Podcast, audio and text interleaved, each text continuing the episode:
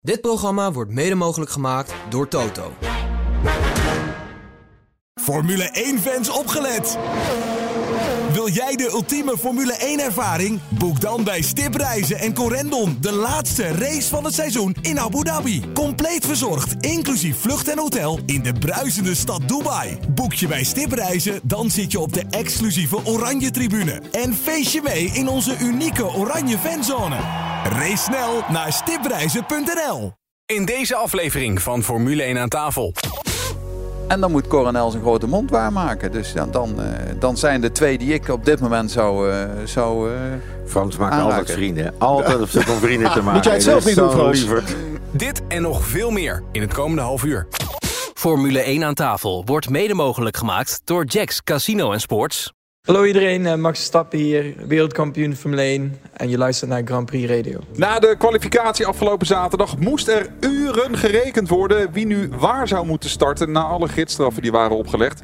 Het maakte Max Verstappen eigenlijk geen bal uit en uiteindelijk werd het na zijn pole P7 naast Nick de Vries. En die Nick de Vries deed het eigenlijk hartstikke goed.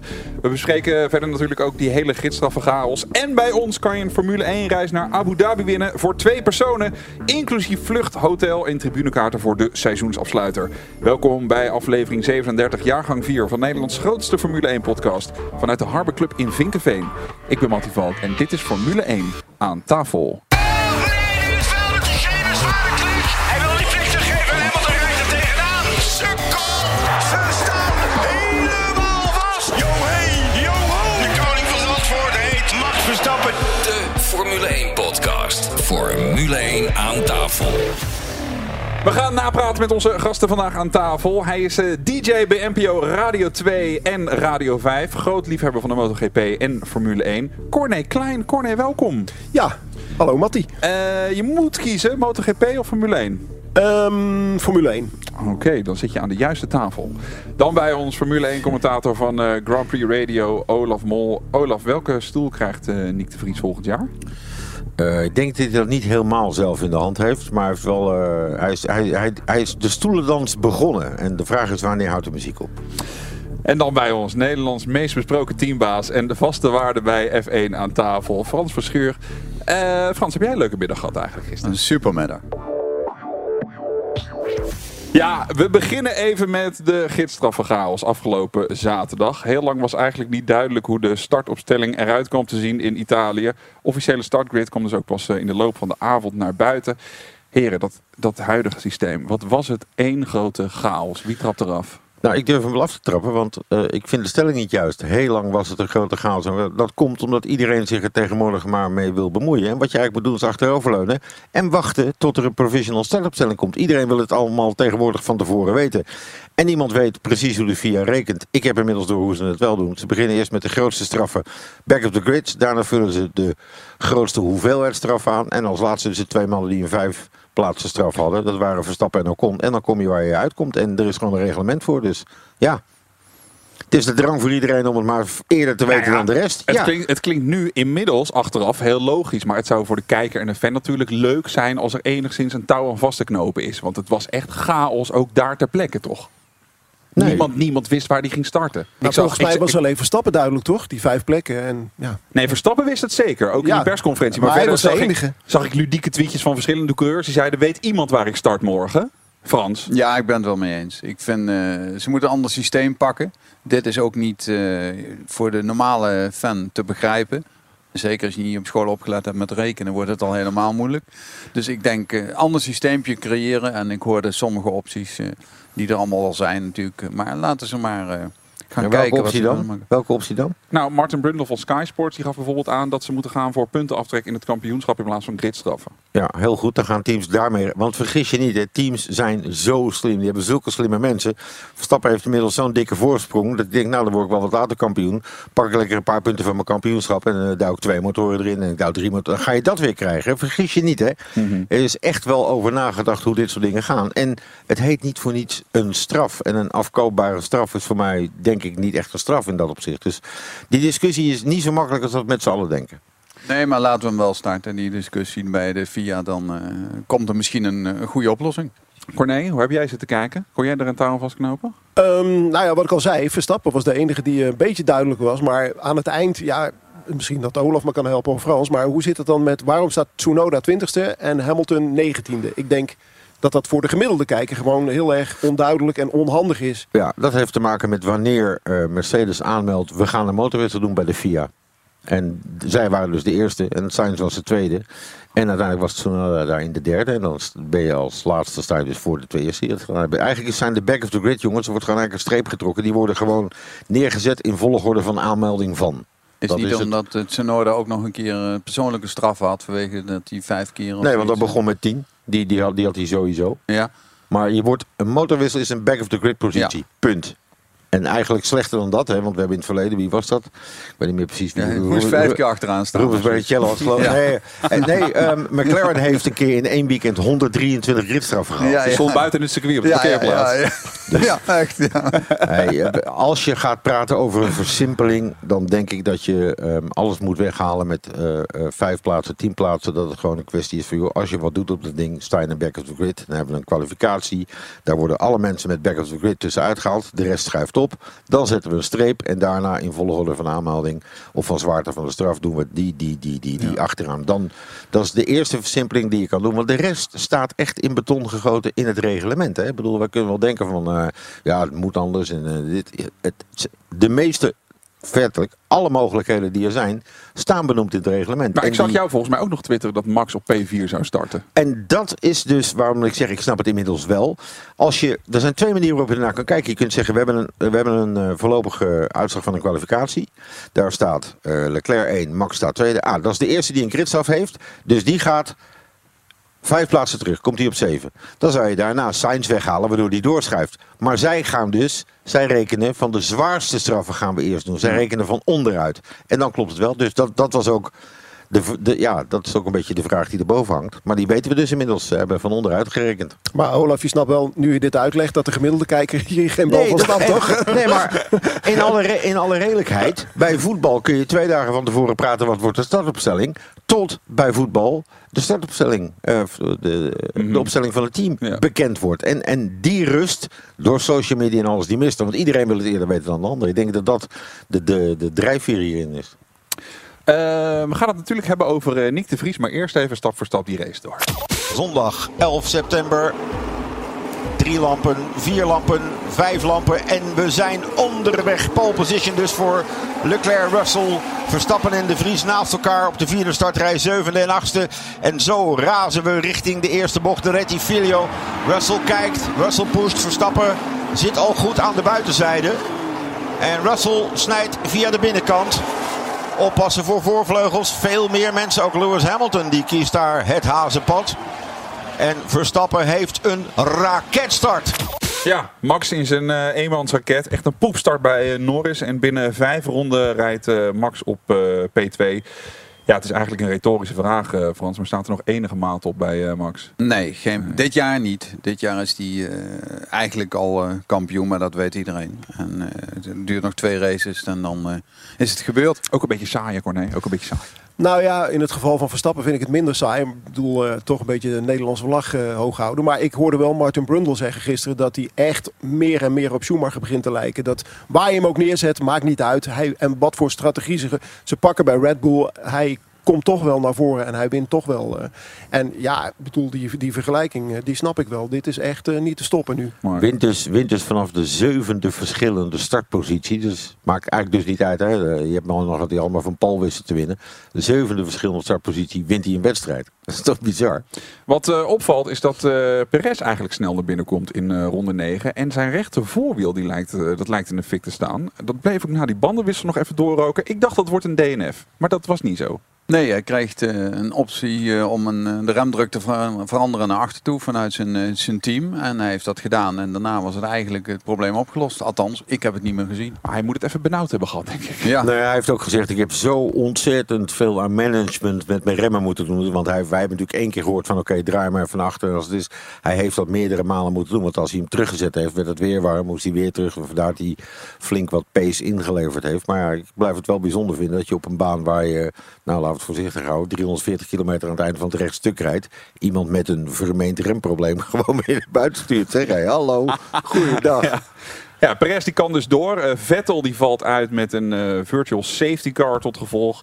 Leclerc gaat wisselen. Max rijdt door. Er wordt eigenlijk gewisseld door eh, diverse teams. Max die, wisselt, Max die wisselt één keer in ronde 26. Daarna wisselen Leclerc en Sainz ook nog van banden. En rijdt Max op dat moment op kop. En die laat die positie ook niet meer los op eh, 20 ronden voor het einde. En dan eigenlijk staat die uitslag dan al vast. Maar dan komen we in ronde 47. Ricciardo die valt uit op de baan. Maar zijn auto die staat nog in een versnelling. Nou, gevolg safety car. We hebben het allemaal gezien. De verwachting is een sprintrace, maar die komt er nooit. Want de auto is niet op tijd van de baan. Ik heb eh, op Instagram gezet in Amsterdam ben je sneller weggesleept dan eh, Ricciardo op Monza. Eh finish je onder een safety car, Frans. Beetje moi, beetje anticlimax. Ja, een beetje moi, moi, moi. Moi, moi, moi. Maar ja, dat vind, begrijp ik ook die Italianen niet nog sneller ingegrepen hebben. Het was echt alsof ze te eten zaten of zo, of zoiets. Maar het duurde zo lang voordat die takel erbij was en zo lang voordat ze hem wegkregen. En eh, ja, normaal zetten, eh, moeten ze zo'n ding in de neutraal zetten, waardoor ze hem weg kunnen douwen. Maar zover ik begreep, stond hij niet in de neutraal en kregen ze hem niet weg. Maar ja, dat is, vind ik dan weer een beetje typisch Italiaans. Ja, we doen er wat langer over. Hij stond ook niet een makkelijk punt, moet ik zeggen. Nee, maar, hij oké. stond precies tussen Lesmo Ja. 1 en Lesmo 2. Ja. En in die Lesmo's waar die grimbakken zijn, Ja. stonden natuurlijk die karretjes om het weg te halen. Er zit gewoon een knop eh, bovenop hè, met een E voor de extinguisher als er brand is. En de N voor neutraal. En die moet het altijd doen. Dus het team gaat daar Ja. in dat zin wel maar, financiële straf eh, voor krijgen. Maar als het echt kapot is, is het echt kapot. Ja, dan heb je wel een probleem. Einde van dit seizoen eh, parkeert Ricciardo zijn auto voorgoed, eh Corné. Vind je het jammer? Ja, dat vind ik wel jammer. Ja. Dat is wel een opvallend figuur. Los van zijn eh, big smile altijd. Maar goed, hij heeft bij Red Bull laten zien dat hij best wel weet eh, wat gas geven is. En ja, wat er nu misgaat bij McLaren, dat weet ik niet. Voor mijn gevoel had hij niet weg moeten gaan bij, eh, bij Renault. Daar moeten blijven zitten. En ehm, alhoewel gisteren was de McLaren weer sneller dan Alpine. hè? Ja. Ja, Toch, ja. dat gaat een beetje heen en weer. Dat vind ik ook Ja, altijd Alpine staat opvallend. dan wel vierde, dus, eh, de, ze zijn nog wel tevreden daar. Maar Maar ik vraag me wel altijd af dan wat dan het verschil is. Is dat echt de baan dan? Dat Alpine Nou, het... Ik denk meer ook, eh, de drive van, van Ricciardo is een beetje weg. De, de feeling, hetzelfde als bij eh, Vettel, dan vind ik de feeling ook weg. Dus in dat opzicht zit daar ook natuurlijk wat motivatie, wat extra willen en extra vorm. Ik denk niet dat hij in vorm is. En eh, dat is voor, voor hem lang. Ik begrijp natuurlijk misschien wel waarom hij naar McLaren gegaan is vanuit Renault. Renault is altijd een beetje een, een, beetje een zooitje, een beetje allemaal door elkaar heen. En als je daar niet van houdt, ja, dan kom je bij McLaren waar Seidel zit, dus een Duitser die echt wel wat gestructureerder is.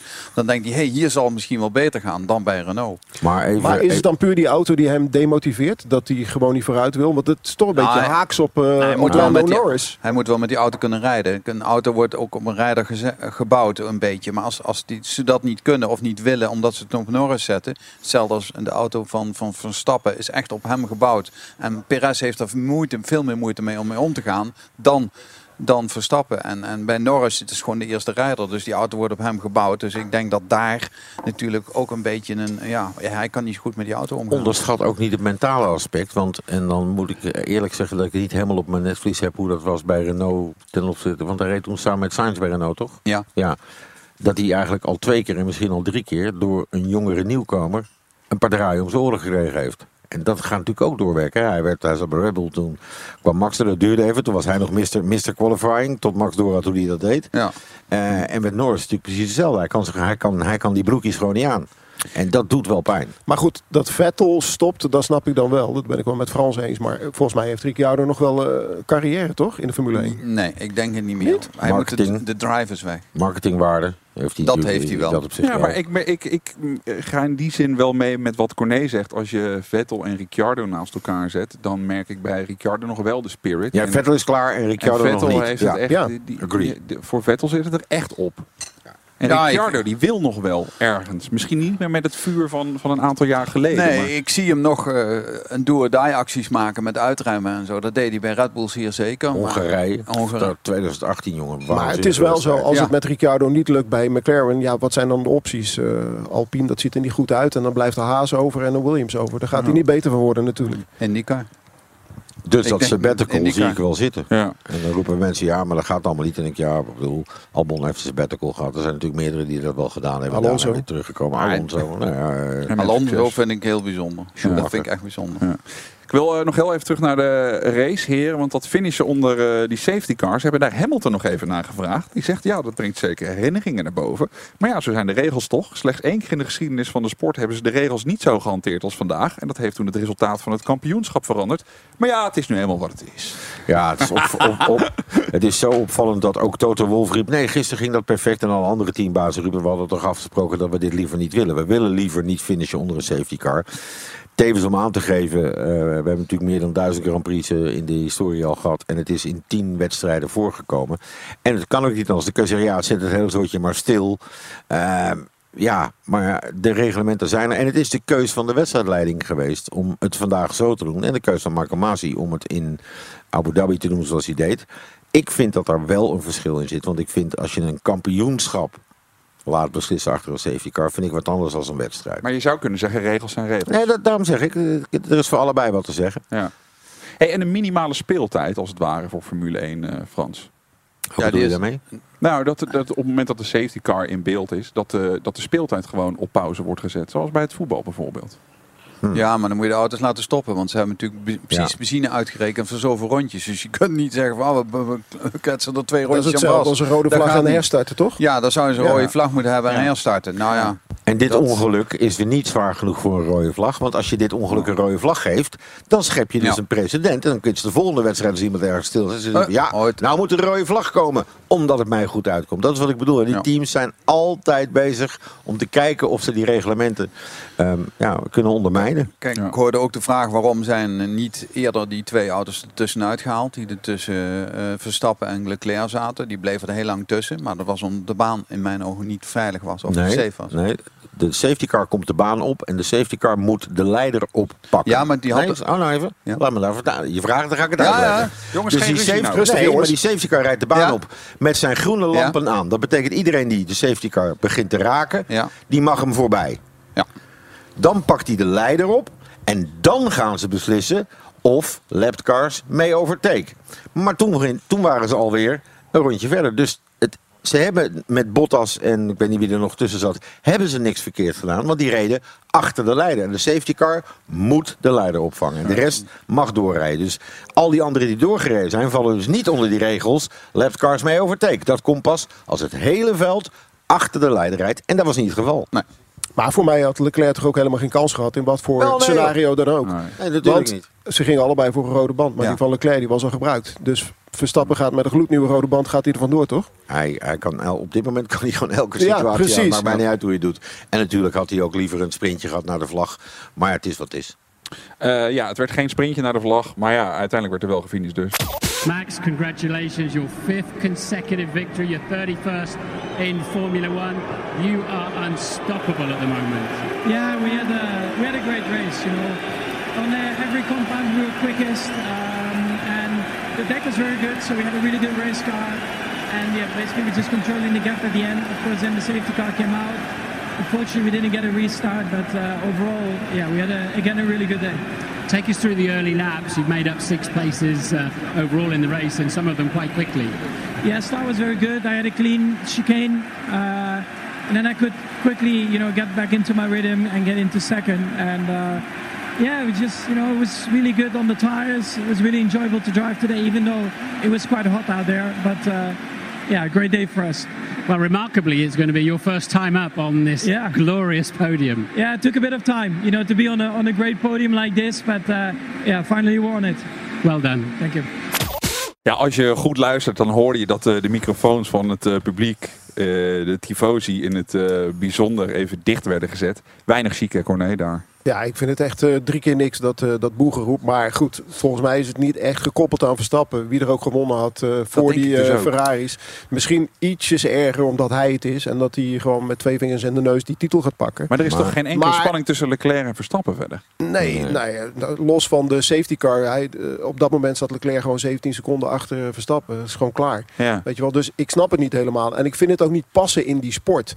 Dan moet ik wel zeggen, dat, dat hoor je bij de MotoGP echt niet. Dat ze daar boer roepen of... eh, nee, echt. Dit, dit vind ik echt sneu. Maar er is wel meer gebeurd dit weekend hè, op Monza. Ik heb eh, dingen gehoord eh, dat er mensen die Red Bull shirtjes aan hadden door Ferrari fans verteld werden uit die zooi, want dan ram ik je in elkaar. Er zijn spreekkoren geweest eh, dat de moeder van Max een prostituee is, om het netjes te zeggen. Dus er is wel een trend gaande die niet oké is. Maar wat ik nog het allerslechtste vind is die, die Engelse pers weer, die Martin Brundle, die daar gewoon niks van zegt. Weet je. Nee. Coulthard heeft, er was David Coulthard over, die vorige keer nog een keer toen Hamilton daar stond, riep jongens, jongens, rustig, rustig. En hij, pff, alsof het niet bestaat, weet je. En dan, ja, dat vind ik, ik vind het niet sterk. En Maar goed, Misschien is, het, begrijp- misschien is het een bewuste keuze geweest om het Ja. echt te negeren. diep in mijn, maar diep in mijn hart verwacht ik eigenlijk ook wel van Leclerc dat hij er misschien wat van zegt. op Nou, dat dacht ik ook. eh, Want dat ik dat had- hoop je dan, laat ik het dan zo zeggen. Ja, maar hij heeft later op zijn social media's heeft hij er iets van gezegd. Maar ik zou, als ik Leclerc was en daar die microfoon krijg van Martin Brundle... zeggen van, jongens, dit kan echt niet in de Formule 1. Hij moet dan meteen een statement maken. Dat is de enige manier om hem te laten stoppen. Ja, geloof ik ook, geloof ik ook. Max, een mooi antwoord van Max. Het interesseert me geen moer, laat ze maar Ja, boeien. precies. Volgens mij interesseert het hem ook En echt het geen Nee, helemaal niet. Echt geen, Nee. al, geen, echt geen bal. Zometeen gaan we verder met de F1 aan tafel. We spelen Raad het Autogeluid. Je kunt winnen een eh, volle tank brandstof voor je auto en de Flitsmeister toe. Verder een vraag van Rob Mekkes over de COVID-regels. Gaat Drugovic uit de F2 naar Aston Martin en je maakt kans op een geheel verzorgde Formule 1-reis naar Abu Dhabi. Oh ja, we hebben het natuurlijk over Nick de Vries. Stap overal in de wereld van Jacks.nl. Check out, check in. Ontdek een wereld aan sportweddenschappen, roulette, blackjack en nog veel meer casinospellen op Jacks.nl. Jacks Casino en Sports. You're welcome. Wat kost gokken jou? Stop op tijd 18+. Plus. Denk, Tink, Max Korting.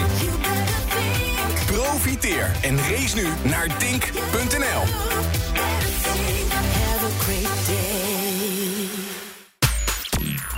Formule 1 aan tafel wordt mede mogelijk gemaakt door Jacks Casino en Sports. Je luistert naar de grootste Formule 1 podcast van Nederland, Formule 1 aan tafel. Er is een eh, vraag binnengekomen van een luisteraar. Deze week Rob Mekkens. Hij heeft gemaild naar F1 aan tafel, grandprixradio.nl. Hij zegt, eh, heren, hoe is het gesteld met de COVID-regels op de paddock?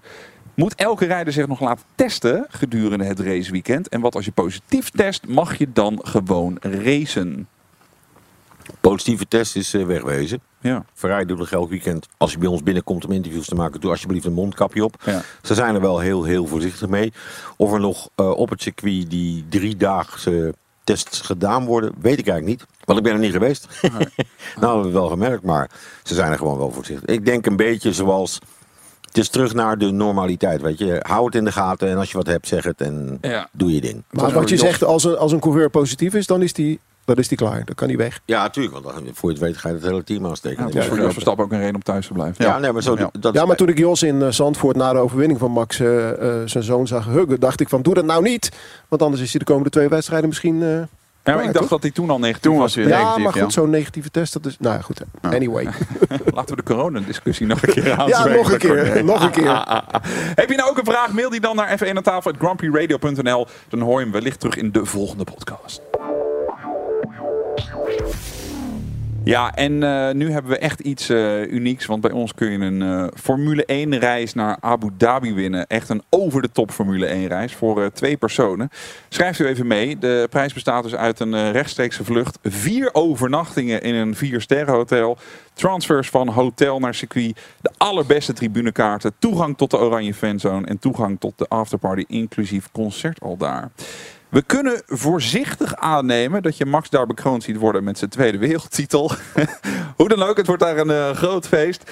Deze prijs eh biedt eh, Grand Prix Radio je aan in samenwerking met eh Corendon. Nou, wil je nou kans maken op deze superprijs?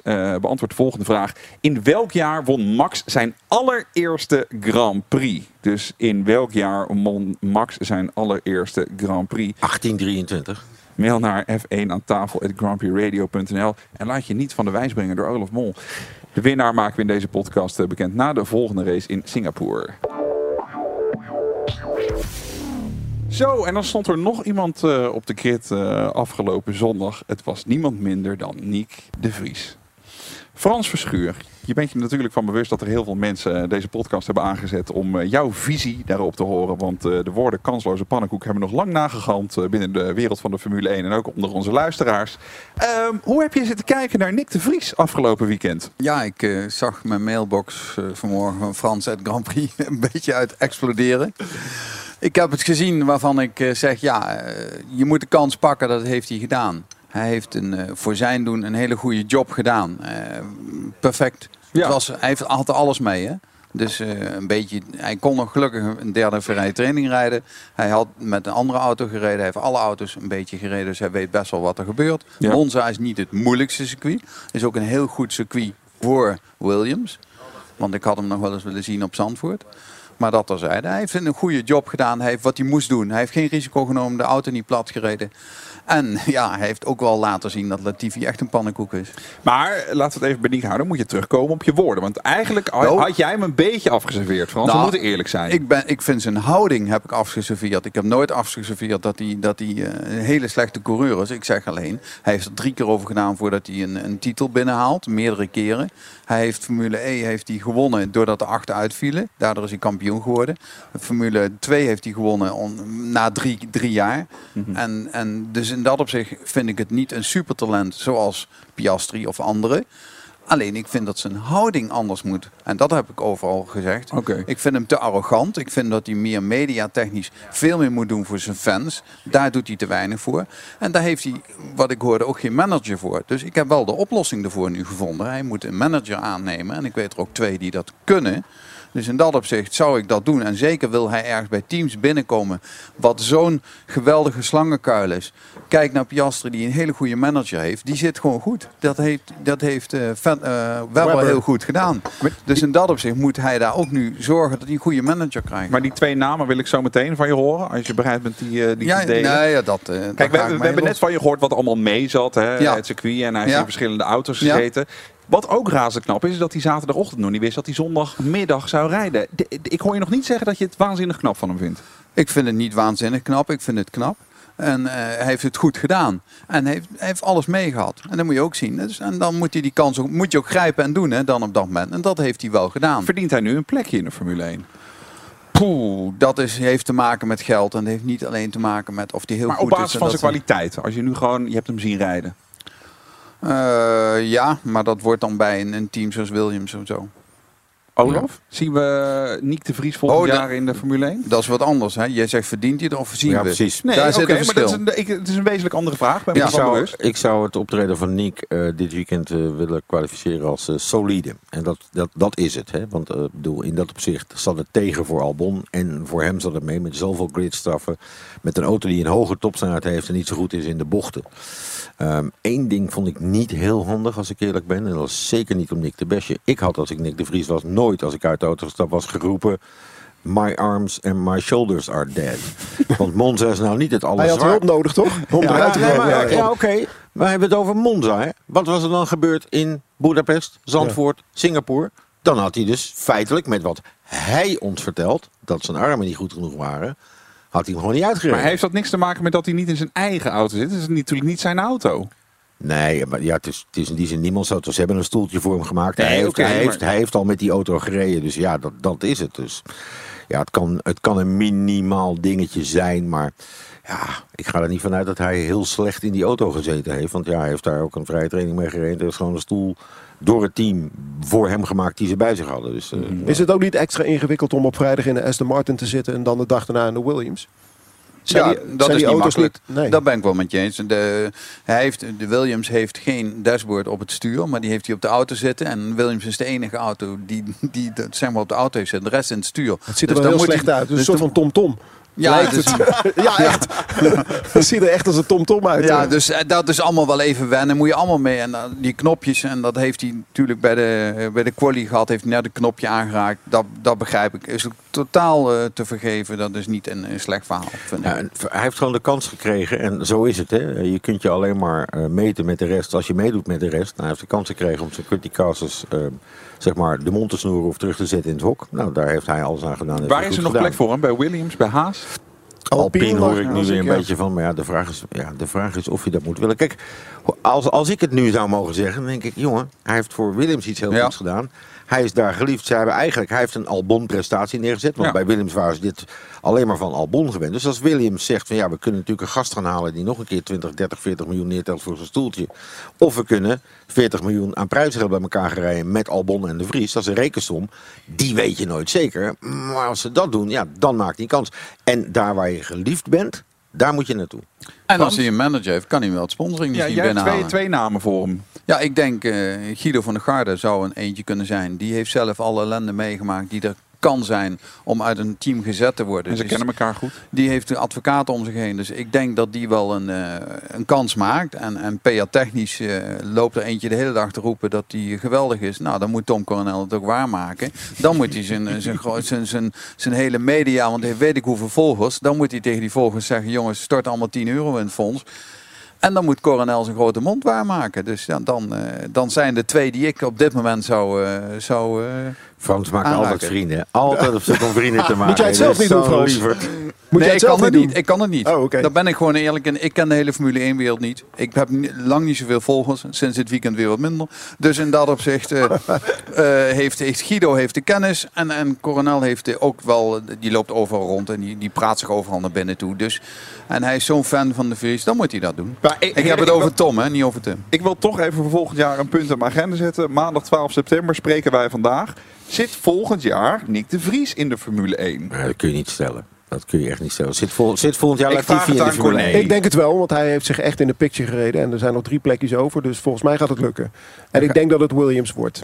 Maar ik heb wel een vraag nog voor Olaf dan. Denk jij dat Williams nog ooit naar de voorkant van de grid kan?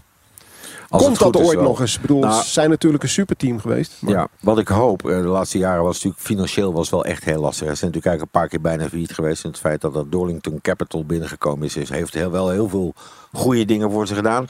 Zij hebben niet vorig jaar opgegeven, zoals Haas, om de 2020, eh, 2022 auto te bouwen. En ik hoop dat ze nu wel een beetje om zich heen gekeken hebben. Dat ze volgend jaar wel een stap kunnen maken. De organisatie is er goed genoeg voor.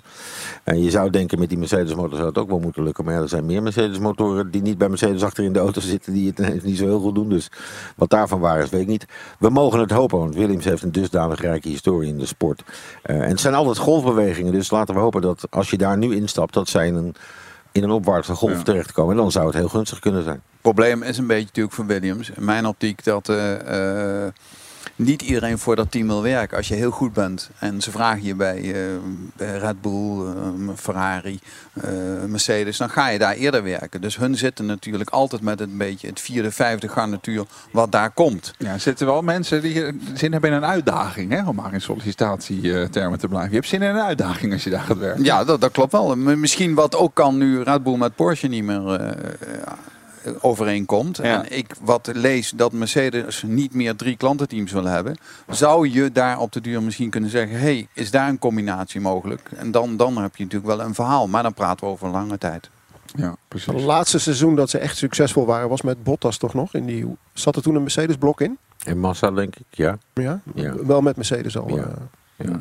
Eh, Frans, je, je raakt het al even aan. Eh, Porsche en Red Bull die gaan er dus niet uitkomen samen. Na maandenlang onderhandelen over die eventuele samenwerking. eh, ja, het gaat dus niet gebeuren. Heel even in het kort, waarom is dat stuk gelopen? Nou ja, ik vind Red Bull heeft een eigen identiteit. En Porsche ook. Ja, en dan botst het natuurlijk. Ik, en ik denk dat Red Bull ook het geld niet nodig heeft. Wat, wat, en, en de kennis niet. Eh, dus ik begreep het al niet helemaal hoor. Want, want zover ik weet, wou Porsche alleen maar 50% van de aandelen. Het is natuurlijk wat anders wat Audi gedaan heeft. Die gaat heel Sauber overnemen, althans 75 merendeel. Dan bepalen ze het ook. En, en bij Porsche was het 50-50. Dan wordt het best wel moeilijk twee kapiteins op een schip. Hadden bij 49% anders geweest. Ja, natuurlijk. Want dan is het elke vergadering aftekenen. Nee, wij 51%, je hebt niks te vertellen. Doe je wegwezen. De Braziliaanse media die weet het zeker. Filip Drukovic die wordt reservecoureur bij Aston Martin. Hij werd eh, afgelopen zaterdag gekroond tot Formule 2 kampioen. Ja, Aston Martin heeft volgend seizoen natuurlijk eh, Alonso en Stroll in de auto zitten. En Drukovic die zou interessant zijn, want hij heeft volgens de verhalen veel geld mee te brengen. Nou, als het gaat over veel geld, kijk heel even naar Frans. Je bent altijd goed op de hoogte van wie er heel veel geld heeft. Is, klopt dat? Ja, Brazilië is een hele grote markt. Hè. Er zit gigantisch veel tv-geld en dat soort dingen allemaal. Dus in dat opzicht zou ik hem niet als reserverijder eh, willen positioneren. Of hij komt onder het bewind van Aston Martin, dat ze hem ergens kunnen plaatsen. Dus wat ze bij heel veel rijders gedaan hebben, zoals Albon, zoals Russell. Oké, je bent van ons, maar we zetten jou bij Williams dit, na, dit jaar en we geven je 100 miljoen mee. Ja, precies, dat zou ja. wel kunnen. 25 miljoen televisiekijkers elke wedstrijd in eh, Brazilië. Nog steeds een van de grootste tv-markten. Dat is echt bizar. Ja, te gek. Raad het autogeluid. We geven je in eh, F1 aan tafel eh, de kans om een volle tank brandstof voor je auto te winnen. En een Flitsmeister Tour de waarde van eh, 80 euro in Raad het Autogeluid. En Mario de Pizzaman die staat weer bij autobedrijf Paul van Bergen. En eh, die vraagt zich af waar verkoper Jan Formule 1 kijkt. Waar kijk jij altijd eh, Grand Prix, Formule 1? Thuis. Heerlijk op de bank, alleen. Ja, zit je altijd alleen te kijken? Zeker, al die commentaren eromheen van die mensen. Nee, eh, alleen. Oké, eh, dus jij heeft dat boek al gelezen van eh, Alleen op de Wereld. Ik heb het geschreven. We staan hier naast een volledig elektrische auto. Het is een Mercedes-Benz EQC. Zegt dat goed? Dat zeg je goed. Dan wordt het lastig om te raden wat voor een auto we de deur dicht gaan gooien. Gooi maar dicht. Ik zeg niks meer aan doen. Waar vinden we deze auto? Vinden we op www.paulvanbergen.nl. Daar vind je ze wel. Weet je van welke auto je zojuist het geluid hoorde? Stuur je antwoord naar F1 aan tafel at grandprixradio.nl. Winnaar van vorige week is Bas Kavelaar. En het geluid was dat van een eh, Mercedes GLC Coupé 250. Gefeliciteerd, veel rijplezier met je gratis volle tank brandstof voor je auto bij Tink. En je wint ook de Flitsmeister Tour de waarde van 80 euro die altijd aanstaat als je gaat rijden. you Heren, we zijn eh, er doorheen. Of heb jij nog echt iets eh, wat je kwijt moet, eh Corné? Nee, nee, helemaal niet. Eh, ik, ik vond het hartstikke leuk en Ja. ik ben eh, benieuwd wat er gaat gebeuren in Singapore, de volgende. Absoluut. Ja. Ook MotoGP-liefhebber natuurlijk. Waarom moeten we MotoGP gaan kijken? Iedereen die nu luistert, die nog niet MotoGP kijkt. Nou, MotoGP is eh, wel super spannend. Ik was, je vroeg, je vroeg net van waar ga je voor MotoGP of Formule 1? Ik was eh, heftig voor de MotoGP, maar wat er nu gebeurt voor in Formule toch? 1 en voor Rossi. Ja, nou ja, je ja, merkt. Daar wel heel erg, want je ziet in de Formule 1 all over the world een gigantische stijging. Maar bij MotoGP moet ik eerlijk over zijn, een gigantische dip in alles, zeg maar, eh, circuitbezoek. eh, kijkers op tv. Maar goed, ze missen, al, ze missen al maanden Marc Marquez door Ja, blessure. dat. Hopelijk komt hij nu terug in, in Aragon. En eh, Rossi is natuurlijk weg. Ja. Dus dat, Ze missen smaakmakers. Ja, ze missen de Ronaldo ja, en de Messi van de MotoGP. Ze missen echt eh, de Verstappers en de Hamiltons en dat soort, eh Ik, dat soort ik lijsten. zelf vind Maar- een MotoGP-race eigenlijk te kort. Wat is het? 39 minuten, 40 minuten? Ja, 40, 45. Ja, Ja, zoiets. ja. Ja, nou ja, het is meestal 20, 22, 23 ronden. Afhankelijk van de lengte van het circuit. Zou het langer Maar- kunnen? Zou het volhouden? Mm, Nou, ze gaan volgend jaar beginnen met sprintrace ook. Hè? Ja. Dus dat komt erbij. Dat maakt het wel ietsjes ja, interessanter ook voor het publiek. eh, en eh, voor de buis en op het circuit. Maar goed, ik vind nu de Formule 1 leuker en leuker om te volgen en zo. Maar goed, MotoGP is echt super gaaf. En de TT is een fantastisch evenement. 130.000 mensen op het circuit. Superbikes. Olaf, eh, superbikes ook. Olaf weet er alles van. eh. Ja. Maar goed, ze hebben nu echt, eh, echt superhelden als Rossi nodig. En die zijn gewoon heel moeilijk te, te creëren. Dat is gewoon... Ja, of dat met de, de Rossi-protégés gaat lukken. Banjaya, eh Bezecchi, zijn broer Luca Marini. Dat weet ik niet. Ik twijfel een beetje. Denk je niet de dat tijd is ook anders. In Nederland ook groot geweest was als wij een, een Max op de motor gehad hadden. Ja. Tuurlijk, tuurlijk. Er zijn een paar jongens. eh Zonte van de Goorberg, die rijdt eh, Moto 3. En Moto 2 hebben we eh Bo Bensnijder. Die, doet het, die heeft een heel goed seizoen. Zijn rijdt ook Moto seizoen. 2. Eh, hij rijdt ook Moto 2, ja, inderdaad. Ja, die heeft eh, Moto 3 geskipt. Ja. Goed zo, Olaf. Goed opgelet. Eh, maar eh, ja, ja je, je moet eigenlijk echt een superheld hebben Ja. die in de. MotoGP komt. En ja, waarom dat niet lukt, eh, Ja. ik weet het echt niet. Maar goed, het is allebei eh, super gaaf. Tot zover MotoGP aan tafel. Ehm, heren, dank jullie wel voor jullie eh, aanwezigheid. Ik mag jullie eh, allemaal aanbieden een officiële Formule 1 Ferrari Trento Doc. Volgende week maandag is er een nieuwe aflevering. Dan onder andere te gast coureur in die Dontje. En natuurlijk eh, Frans is er ook weer. Ondertussen is Frans te bereiken op frans.grandprixradio.nl. Zo simpel is het, hè? ja, wel volhouden, want die zit helemaal vol, die box. Precies, ja. Dit was Formule 1 de tafel. Redactie was in handen van Sjaak Beumer en Koen Bakker. Vormgeving en montage Marnix Westhuis. Draaiboek Mario de Pizzaman. Ik ben Mattie Valk. Tot volgende week. De Formule 1 podcast. Formule 1 aan tafel. Hey Wouter! Goedemiddag mannen. Goedemiddag, daar ben je weer. Ja, ik ben er weer, maar nu echt voor de aller, allerlaatste Ja, ja, keer. ja, Dit is ja, echt de ja, aller, ja. allerlaatste Ja, keer. ja, ja. Want hij gaat weg. Ja, mocht je voor de eerste keer luisteren, eh Corné, Wouter, we hebben een, eh, ik denk twee podcasts geleden, hebben wij een grote special gehad Ja. voor het afscheid van Wouter. Oh, En- emotioneel. Emotioneel. En een week later stond hij er gewoon weer. Dus wij weten nooit wanneer Wouter nou echt weg is. Ja. Maar nu is het echt de laatste keer. Vandaag is echt de aller, allerlaatste keer. Dus ja. je hebt nu ook het aller, aller, allerbeste voor iedereen neergezet. En voor mij. Zeker, ik heb zeker weer mijn best voor jullie gedaan. Ik heb eh, voor jou een potje bitterbal natuurlijk Olaf. Ik heb eh, wat zalmnigiris en wat tonijnigiris. Er zit eh, een karage met een eh, teriyaki lak omheen. En ik heb wat tonijntaco's voor jullie gemaakt. Ongelooflijk. Echt ongelooflijk lekker. hey, je zat weer goed met je voorspelling. Max heeft weer gewonnen. Ja, zeker, tuurlijk. Ja, jij neemt risico's, hè? Ja, ja, Dat is heel ik- moeilijk. Ik, kies, ik kies gewoon voor de beste. Ja, dan moet ik je weer vragen. Want dan sluiten we altijd mee af. Wie wint de eerstvolgende? Max Verstappen. Zo. Man, te gek. Dankjewel. Wouter, bedankt hè. Dankjewel Wouter. Even kijken. Ja, We kijken echt. even na of die Ja, daar gaat hij Wouter. Wouter, kom eens. Nog één keer terug. Doe nog één keer die, die loop. Ja, mooi. Eén keer nog een keer loop. Ja, ja nog één keer. Godverdomme. Ja, nou, dat je wegloopt, dat vind ik echt mooi om te zien. Doei, Wouter. Wouter, dag. Doei. Staken loont, hè? Tegenwoordig zeggen ze dan hè, bij de NS. Ja. Ja, het heeft echt allemaal zin gehad. En dan lees ik vanochtend wie gaat het betalen? Niet de NS. Nee, volgens mij de reiziger De jaar. ja, maar dat is dan toch... Hoe ziek is dat dan, weet je? Nou, nee, ah, we gaan wel. Ja. Ja, oké. En hoe gaan we dat doen? Nou, laten we de reiziger het lekker betalen, joh. Ja, maar het is Ja. natuurlijk een lastig, lastig verhaal. Ik kan me in, eh, in beide perspectieven goed verplaatsen. De reiziger wil niet dat het duurder wordt. En eh, kennelijk hadden de mensen bij de NS alle reden om eh, om te gaan staken. Tuurlijk, maar dat moet, dan, dat moet dan de baas betalen uit de box die die heeft. Dan moet hij niet gaan zeggen, om het te gaan betalen ga ik het voor mijn klant nog duurder maken. Ik, ja, dat- hij zit natuurlijk in een hele lastige positie. ja, Ja. ik staak. Ik ben er volgende week niet. Wanneer hebben we voor het laatst in de trein gezeten hier? Poeh, dat is een hele tijd geleden. Dat, eh, nee. Ja, ik ben wel eens met een trein naar eh, Parijs geweest. Oh. Met de TGV. Dat, is echt, dat gaat echt top hoor. Ja. Zo'n ding eh, neemt, en dat gaat echt van de plek af. Zo'n ding. Ik vind het doodeng in zo'n trein. Ik, Ja? Wij zijn ooit een keer in de Grand Prix van Magny-Cours in de middle of Bumblefuck Nowhere met de trein gegaan naar Parijs inderdaad. Overstappen Gare du Nord en dan weer met zo'n boemel door. Maar ik vind het zo eng in zo'n trein, met name zo'n hogesnelheidstrein. Dan zit je zo aan het, aan dat glas. Je ziet niks, je hoort niks en in één keer, vadeng, komt er zo'n andere trein. Ja. Ik schrik me elke Ja, keer. En dan ga ik nadenken, dan ga ik nadenken, wat nou als die elkaar echt tegenkomen? Dan, heb je dus, dan ben je gewoon, in, je ben je gewoon meteen Ja, maar dan-. Ik vind het dus duizend keer enger dan vliegen. Ja, nee, oké. Ik ben me er zeer van bewust dat eh, een aantal luisteraars zitten dagelijks in de trein. Maar je hoort hier de perspectieven van mannen die nooit in de trein zitten. Is Nou in de dan- trein. dan Echt, een- ik schrik me de tering elke keer. Nu, nu, eh, nu de trein meer gaat kotsen, zal het onderhoud wel minder worden. Dus ik- als je niet De meer... trein gaat kotsen? Kosten. Nee, de trein gaat meer kosten. Oh, je zei kotsen. Nee, ik het kosten. Nou ja, vooral die trein wordt duurder. Nou ja, Ja. dat het nog gevaarlijker wordt Ja, met de trein. nog gevaarlijker, Ja, het ja. wordt nu... eh, Ja. dat, ja, dit zal toch geen banden hebben, maar anders... Nu lopen. Olaf Mol. Je kan hem overal tegenkomen, behalve in de trein. Ja, Zeker.